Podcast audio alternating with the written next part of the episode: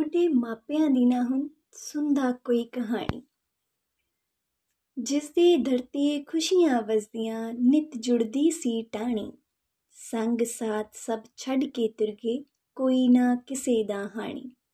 ਛਾਇਆ ਬਣ ਕੇ ਪਹਿਰਾ ਦੇਣਾ, ਹੋ ਗਈ ਬਾਤ ਪੁਰਾਣੀ। ਬੋਲਦੀਆਂ ਹੋਈਆਂ ਤਨ ਦੀਆਂ ਇੱਟਾਂ, ਖੁਰਦਾ ਦਿਸੇ ਕਿਨਾਰਾ। ਆਪੋ ਆਪਣੀ ਪੈ ਗਈ ਸਭ ਨੂੰ, ਕੋਈ ਨਾ ਬਣੇ ਸਹਾਰਾ।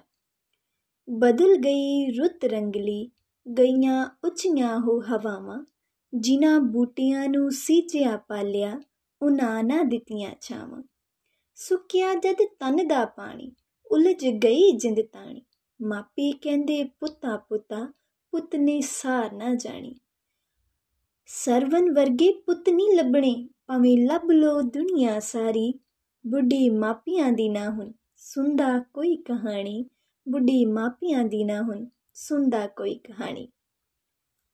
ਇਹ ਕਹਾਣੀ, ਇਹ ਕਵਿਤਾ ਉਹਨਾਂ ਲਈ ਜੋ ਆਪਣੇ ਮਾਪਿਓ ਨੂੰ ਭੁੱਲੀ ਬੈਠੇ ਨੇ।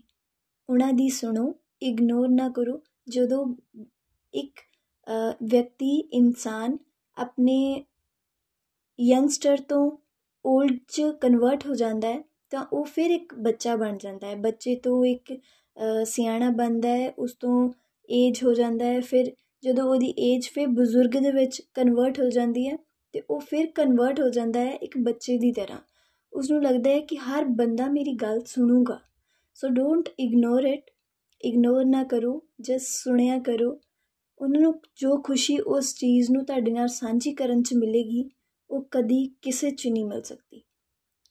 ਸੋ ਲਵ ਯਾ ਗ੍ਰੈਂਡਮਦਰ ਯਾ grandfather and be respectful respect ਕਰਿਆ ਕਰੋ ਥੈਂਕ ਯੂ